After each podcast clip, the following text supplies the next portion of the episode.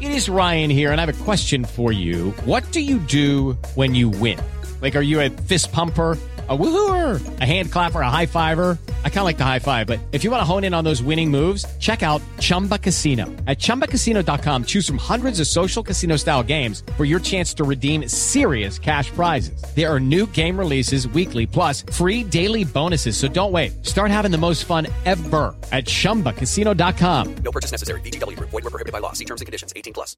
Step into the world of power, loyalty, and luck. I'm gonna make him an offer he can't refuse. With family, cannolis, and spins mean everything. Now, you wanna get mixed up in the family business. Introducing The Godfather at ChumbaCasino.com. Test your luck in the shadowy world of The Godfather slot. Someday, I will call upon you to do a service for me. Play The Godfather now at ChumbaCasino.com. Welcome to the family. No purchase necessary. VGW Group. Void where prohibited by law. 18 plus. Terms and conditions apply.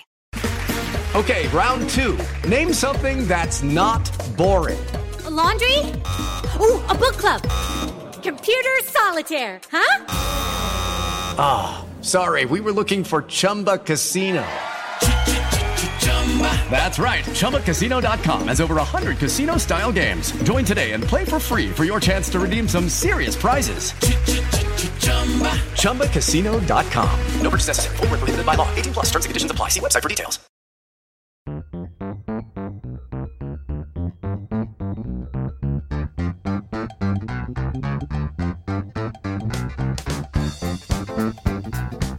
Hello and welcome to the Analyst Inside Cricket. The last day of the second test at the Ageas Bowl was.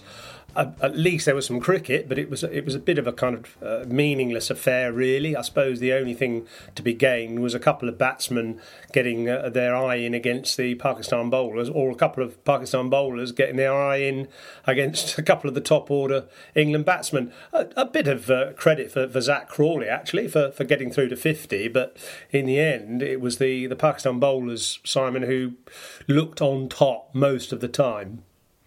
Yeah, and it would have been a fascinating test match, I think, if the weather had allowed us to play to a natural conclusion. It was a horrible day today, really. I mean, the umpires probably compelled. There's been a lot of criticism flying around. I think they've they felt it, and you know they've heard it as well. And so, you know, in, in some situations on a final day like this, where you know, it rained early in the day and there's no chance of result, people might have said, "Oh."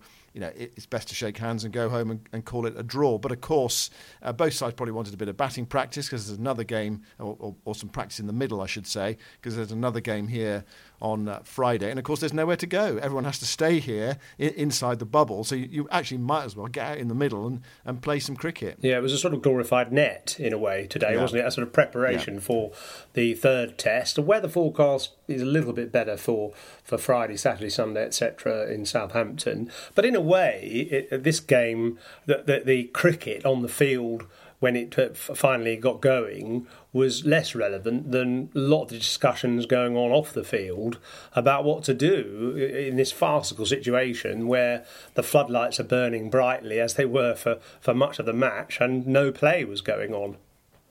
Yeah, Joe Root was, was asked about it at the the end of the match, and he, he was saying, I think he made a good point. He said that you know this game was you know is a bit of an outlier really. You don't get many games of cricket that are so badly affected in England by the weather. I know you think you know think of the English weather being particularly poor, but I mean generally speaking, the drainage is better these days. Uh, you know you can use floodlights, so that helps sometimes in cases of bad light. I mean this this was a very unusual Test match in the amount of time that we lost to the weather. But what it does do is, it, hopefully, it might just get, people thinking about bad light and ways of, you know, combating it in the future. Joe Root was saying, talking about, you know, perhaps we could start a bit earlier. I mean, there was a ridiculous scenario early in the game where we didn't play until twelve thirty, and then we played for an hour, and then went off for lunch. Well, what what on earth is that about? You know, there needs to be more flexibility, really, because you know you sense there was going to be less play later in the day because of the light, etc. You know, play when play at the, when there's going to be the most light, and you know, if you like, just shorten the lunch interval. Have you know, have a twenty minute lunch interval. Swap lunch and tea. You know, when you when you've lost so much uh, time. When, I- when I say swap lunch and tea, I mean have 20 minutes for a, you know an early break and then perhaps a, a, a longer break later on if the players have been out there for, for a while. This is And- and of course- sacrilege, interrupting the, the food intervals of cricket, changing the, the timings of the lunch interval. It's something that's been with the game since uh, 1720. Uh, I, I, of course, I, I totally agree with you. And I, I mean, it was interesting today. You, you posted on Twitter, didn't you? Uh, plays due to start at 3.20. Will there be a tea interval at 3.50? That, presumably there wasn't today, was there? Well, I, I think that if, if they'd done that, if the umpires had, had had a tea interval today, I think people would have just sort of, you know t- torn all their hair out. Any of the hair they had left would have been would have been torn out. I mean, it was a slightly tongue-in-cheek comment actually. You know, I, I said something like uh, they're starting at 3:20. Let's hope there's time for tea. You know, before the match eventually finishes in a draw. But you know, okay, it was a bit a bit sarcastic. But you know, it, it's been that sort of test match where you, you have felt very frustrated. I think I felt, felt much more frustrated earlier in the game. Today, you sort of felt, oh, is there really that much point in playing? Really, there's, there's hmm. nothing on the game. I mean, of course, there, there is one scenario today where there could have been something on the game, and it's something I raised on, on, on Test Match Special. It's, it's you know it's something that might come up in the future. You know, we are now playing in the Test Championship. What if this had been a game right at the end of qualifying, and both teams needed to win the match? you know needed the 40 points that was available from this game to you know to help them qualify. So it was you know it was a bit in, in a way it had been a bit like that Yorkshire against Middlesex match at the end of the championship a couple of years ago, where both sides needed to win. So they you know they were sort of lobbying, for, they were sort of vying for uh, domination earlier in the game, and then when it came to the final day, they had you know they had an agreement about you know what they what one team would chase. Um, and of course, you know that has happened in Test match cricket before. It happened in South Africa Centurion, and it was about you know it was nefarious, and Hansi Cronje was involved. But I think it, th- this would be very different because everybody would know that there was a tactical reason behind it. Of course, you'd have to police it quite carefully, but you wouldn't have, you know, people say, well, you know, it'd be like match fixing, you know, and the bookies would, you know, would be all over it. And they would make a f- make a fortune out of it um, because you know everyone would, everyone thought it was going to be a draw, and then it, there was a positive outcome. But if you knew that both sides needed to win, then you know there wouldn't be that heavy betting on the draw because there would be, you know, there, there would be that possibility of, you know, of, of a result at the end of the game because both sides were, were desperate for it. So I, c- I could see it possibly happening sometime in the Test Championship, but you know, is the weather so bad in other parts of the world that it will happen somewhere else? You know, po- possibly not. But I mean, you know, it's not beyond the bounds of possibility as the Test Championship develops that you know captains get desperate. They, you know, they're desperate to win. I mean, you played in you know many county games where captains agreed because both sides wanted to win. They wanted to you know get to the top of the championship. And, and surely that's the purpose of the game in the Yeah. end. I mean, the purpose of the game is to, to win or lose, or you know, to, to, to compete, and also to provide entertainment. Uh, and that certainly didn't happen in this match. Yeah, I can remember lots of games. I mean, there was a classic example actually when Middlesex played Worcestershire at Lords, and on the first day, Worcester made about two eighty. The second day was completely washed out. So on the third day, we forfeited our first innings, and Worcester forfeited their second innings, and we chased. Uh, we agreed. Roland Butcher was actually captain on that particular day. He wasn't uh, very often captain, and he accepted the challenge uh, to chase the 280 for the full points on the last day. We got bowled out by Phil Newport, the ace swing bowler, for about 120, and Roland Butcher was never captain of Middlesex again. But but you know the idea was right to, to try and make a game out of it, and surely that should always be the objective. Of course, there are less points available for a draw. The, the those 40 points available for the for the match are not shared if it's a draw. So you know that makes a lot of sense, really. Yeah, and and you can, I mean, you could see a situation. It'd be fascinating actually to tot tot it up in the final analysis uh, whether you know if England were you know 20 points short or whatever at the end of the Test Championship from qualifying for the final. Um, you know, it, as I said earlier, it would need Pakistan, of course, to be clo- you know close in as well in, in the Test Championship. They're they're a bit further behind, but it would need a situation where both sides needed the points. So you couldn't have just you know one side wanting to do it. Um, I don't suppose. Although I suppose that that some in, in another scenario, if England England were absolutely desperate to win, and Pakistan thought, okay, well, you know, if you set us something generous, we, you know, if, if you risk it, we'll, you know, we'll go for it. Um, then you you could see a situation where that could happen, where you could sort of coax one side into, you know, at, least making it a game of it. I know the game of cricket is very wary after what happened. The game of Test cricket is very wary after what happened at Centurion, and, and, and rightly so. but I think it would be legitimate sporting tactics that would drive the two captains in that in that scenario. But anyway, I think that's that's for another day. No one really expected it uh, to happen today. You know, England are still seeing it in terms of being 1 0 up in the series and wanting to, win the series. Of course, they want Test Championship points as well. Of course, they do. But there was probably they probably felt there was too much uh, to risk today, and it, it, just didn't feel right after you know the, the, the Test match that we've had, and, and you know it also requires both captains as well to get involved. As uh, as regards uh, Joe Root's suggestion that, that, we should start earlier to get uh, mm. this cricket in, I mean, I, I, just think that's overcomplicating it, and uh, you know there'll be lots of complaints about people say once spectators are allowed back saying, well, you know, what time is it starting, and I can't get there because the train's nine thirty is the sort of cheap train time, so I can't get yeah. a train before nine thirty. Therefore, you know, it's going to cost me a lot more to get to the game, and people plan their day. You can't suddenly say, well, let's start earlier. I mean, to me, the simplest solution is, is just to change the ball, to play with the pink ball all the time in Test cricket. That is the ball that has been proved to be best visible both during the day and at night.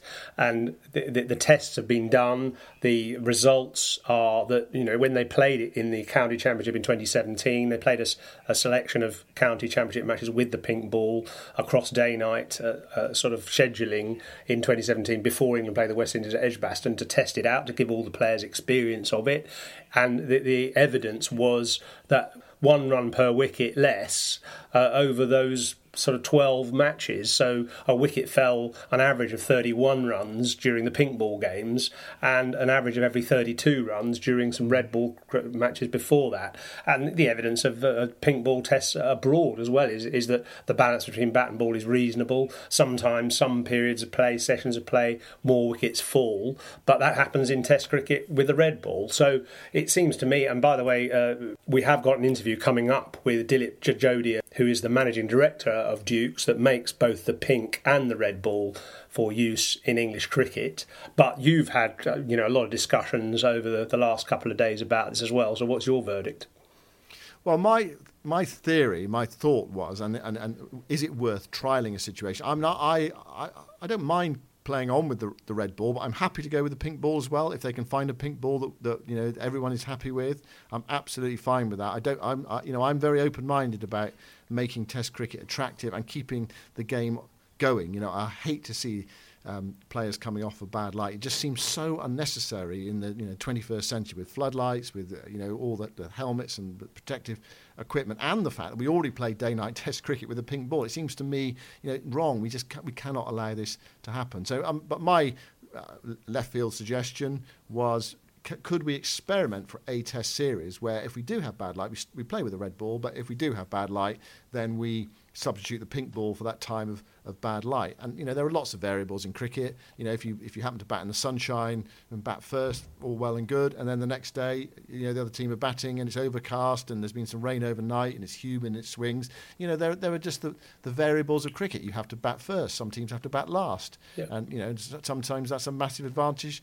Uh, you know batting first compared well, to batting t- Test cricket isn't fair, is it? I mean that's the whole well, point. You know you you well, are yeah. a, a hostage to the weather a little bit.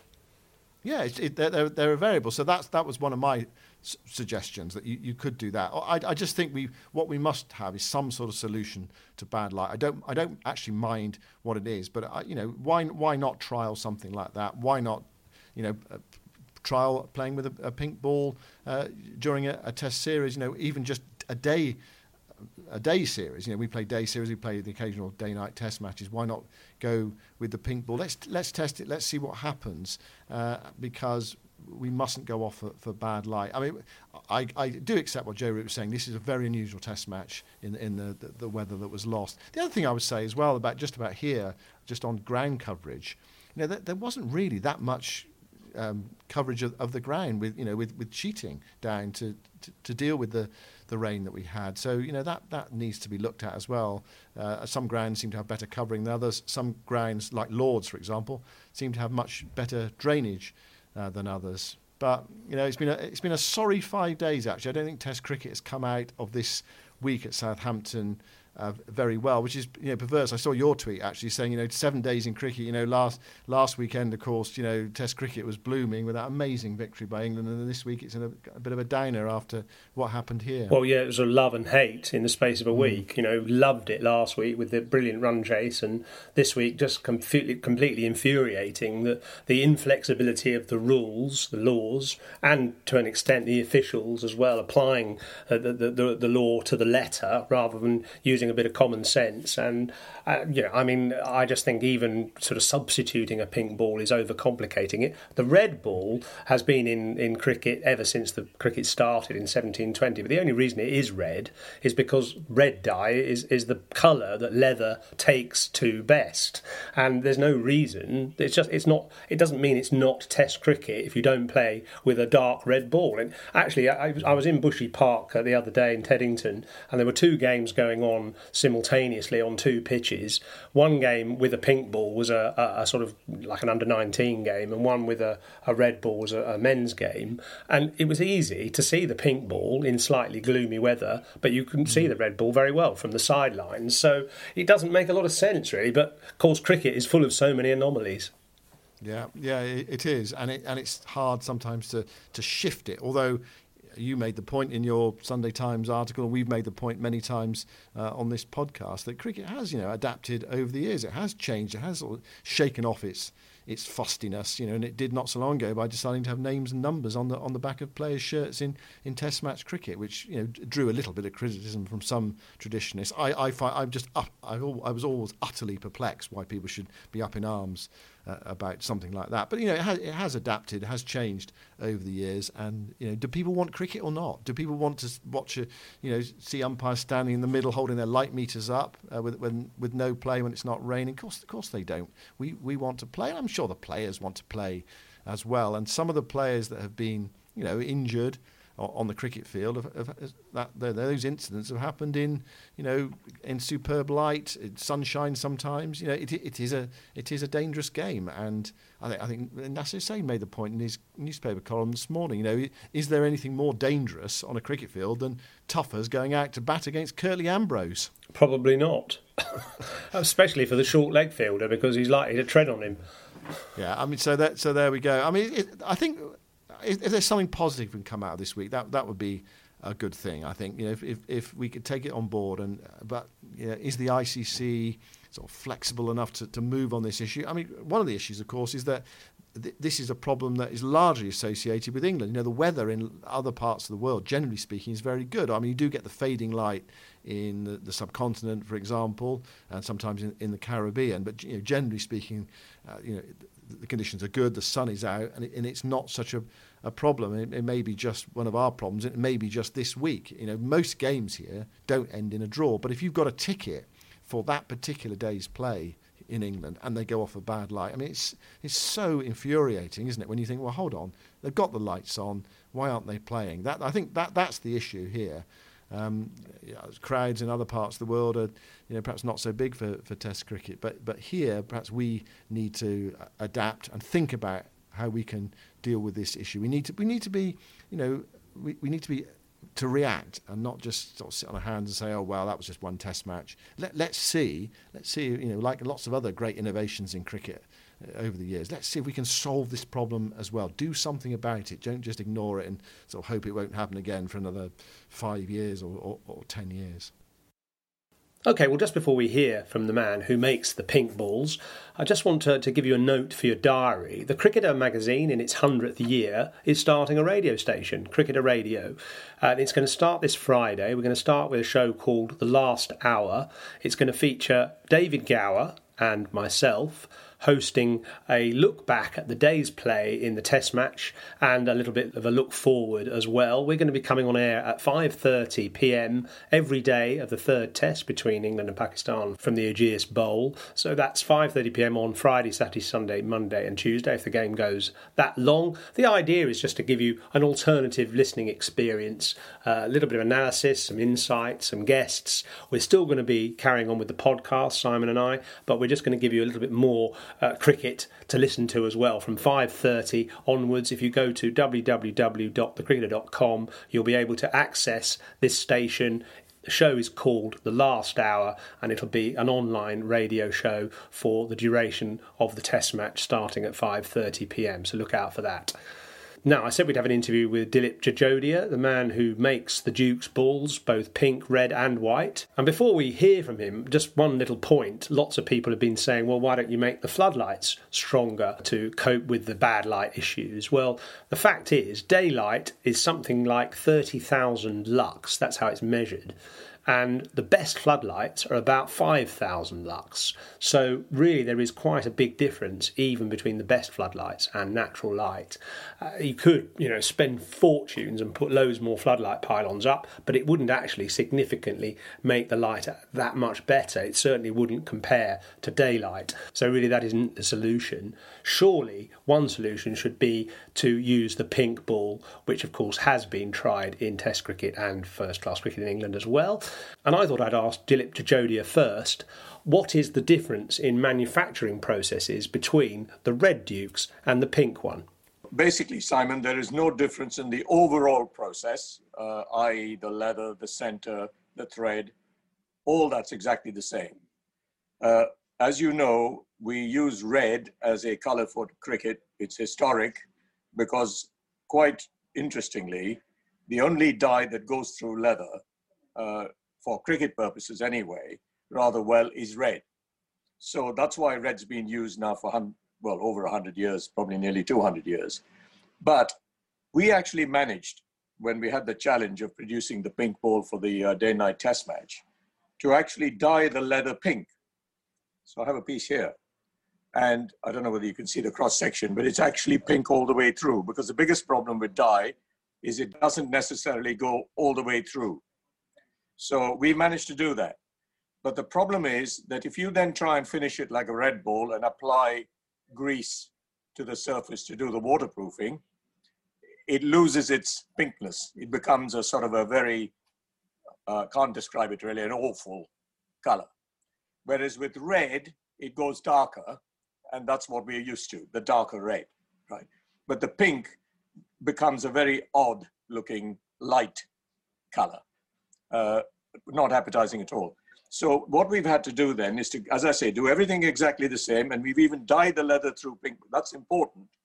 But we put a pigment onto the surface, which you can see there, which is bright, and it's got the right shade, and we can now make that consistent. So that will be exactly the same pink on any balls we produce. So that's important.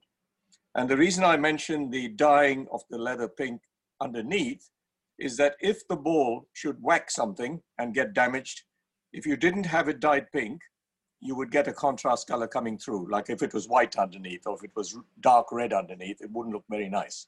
So therefore, that pink underneath will show through and that'll be fine because it'll be very minimal, you know. So that's the key thing to it.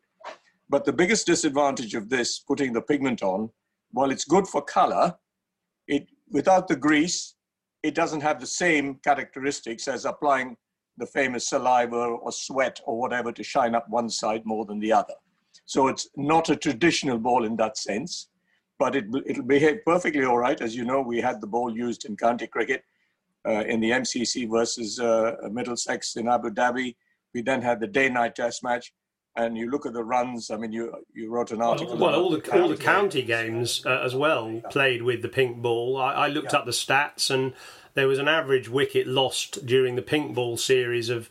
Uh, 30.89 runs per wicket, and then the, the sequence of county championship matches before that, which were played with the red ball, they lost a wicket every 32 runs. So there was only one run difference per wicket using all the, those pink ball games in in those pink ball games.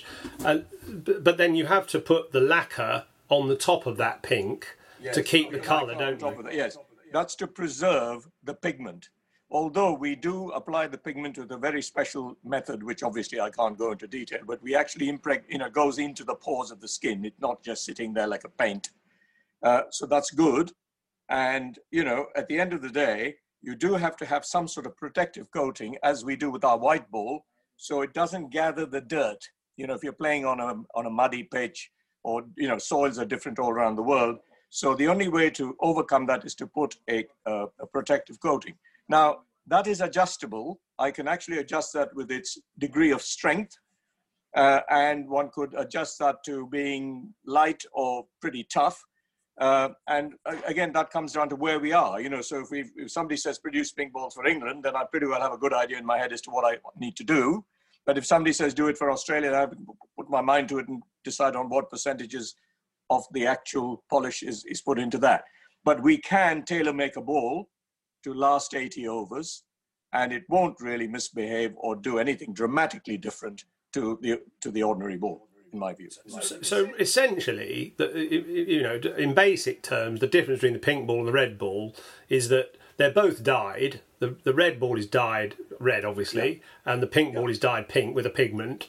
Then yeah. the red ball has this grease uh, added to it to stop the water getting in, whereas yes. the pink ball has a lacquer uh, attached yes. to it to stop the, the dirt getting in effectively. So it's grease instead of lacquer for the red ball. Yeah. And I suppose that is the difference in the way they sound and feel, even. Yes. Because as soon as you put grease onto the leather, it'll make it sound softer. Because it's like, you know, if you put Vaseline intensive care on your hand, you'll find your skin feels softer. So that's what happens to the leather on the red ball. Whereas with the pink, that doesn't happen. So it will sound just a tad you know, harder on the back. But the center is exactly the same. So that's where the real hardness is. It's the actual core. Mm. So the leather itself doesn't have a major effect on the hardness of the ball. But the sound, yes, I agree with you. There is an influence on sound. Uh, and again, it's in the mind. You know, if it comes one ball after another, you really notice it. But if you played with the pink ball after, you know, a, a game or after half a session or whatever, you, you wouldn't notice the difference. We sitting in the stands might do, but again, we get used to it.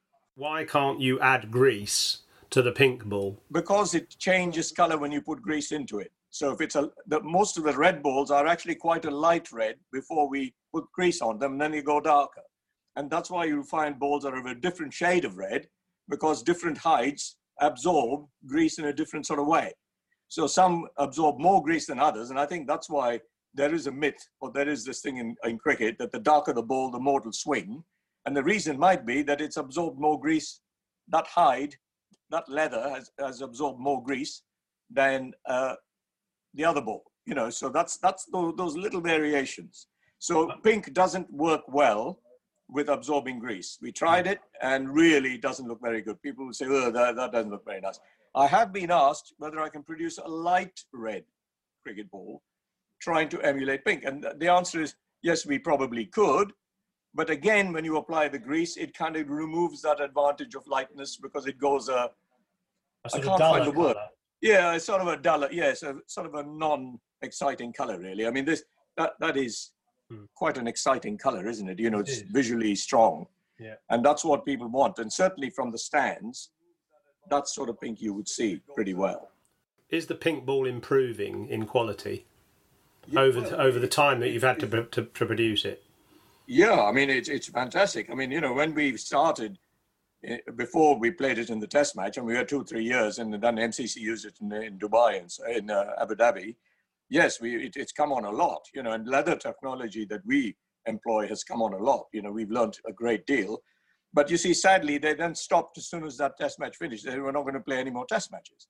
And, and I did make a comment that it might have been an idea to carry on playing an odd couple of rounds of pink ball cricket in the county championship, A, to keep people in with the colour, uh, and for us to, again, gain more experience and, you know, to be looking all the time.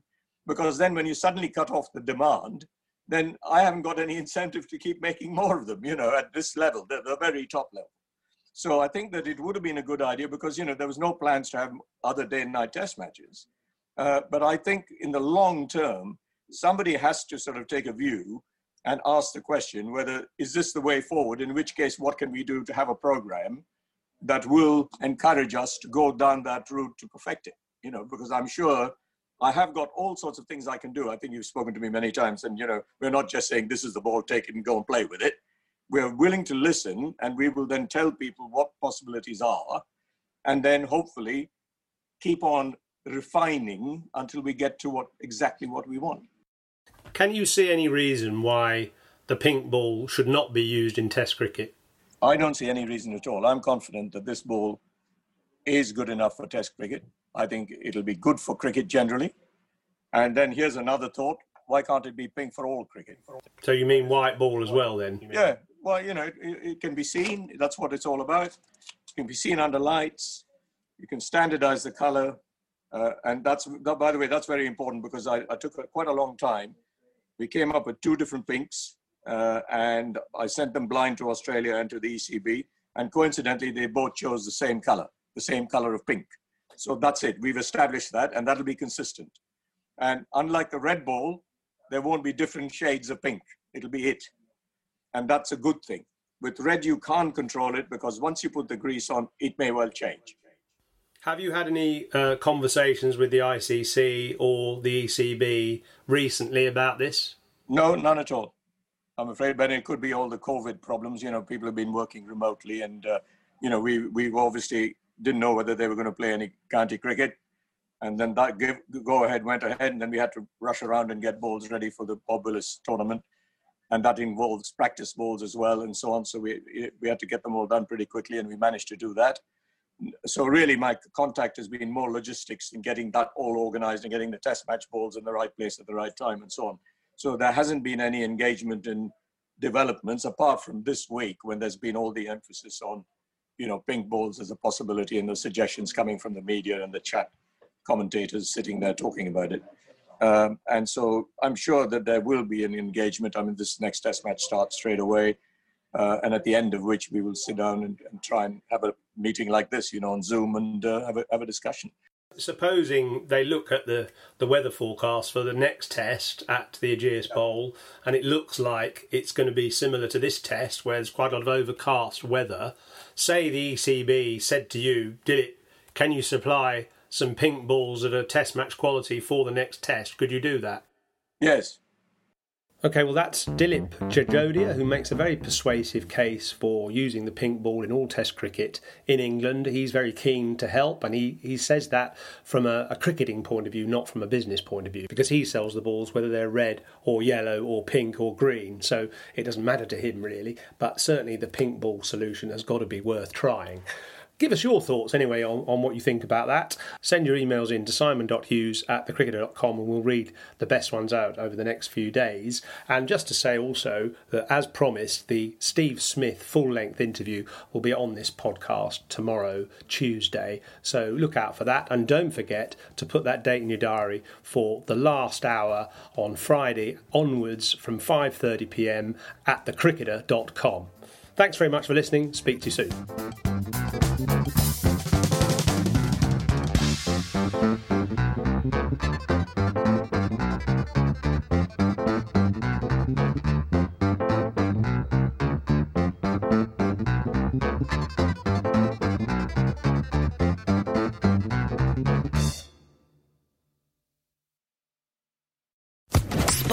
Social Podcast Network. Ohio, ready for some quick mental health facts? Let's go. Nearly 2 million Ohioans live with a mental health condition. In the U.S., more than 50% of people will be diagnosed with a mental illness in their lifetime. Depression is a leading cause of disability worldwide.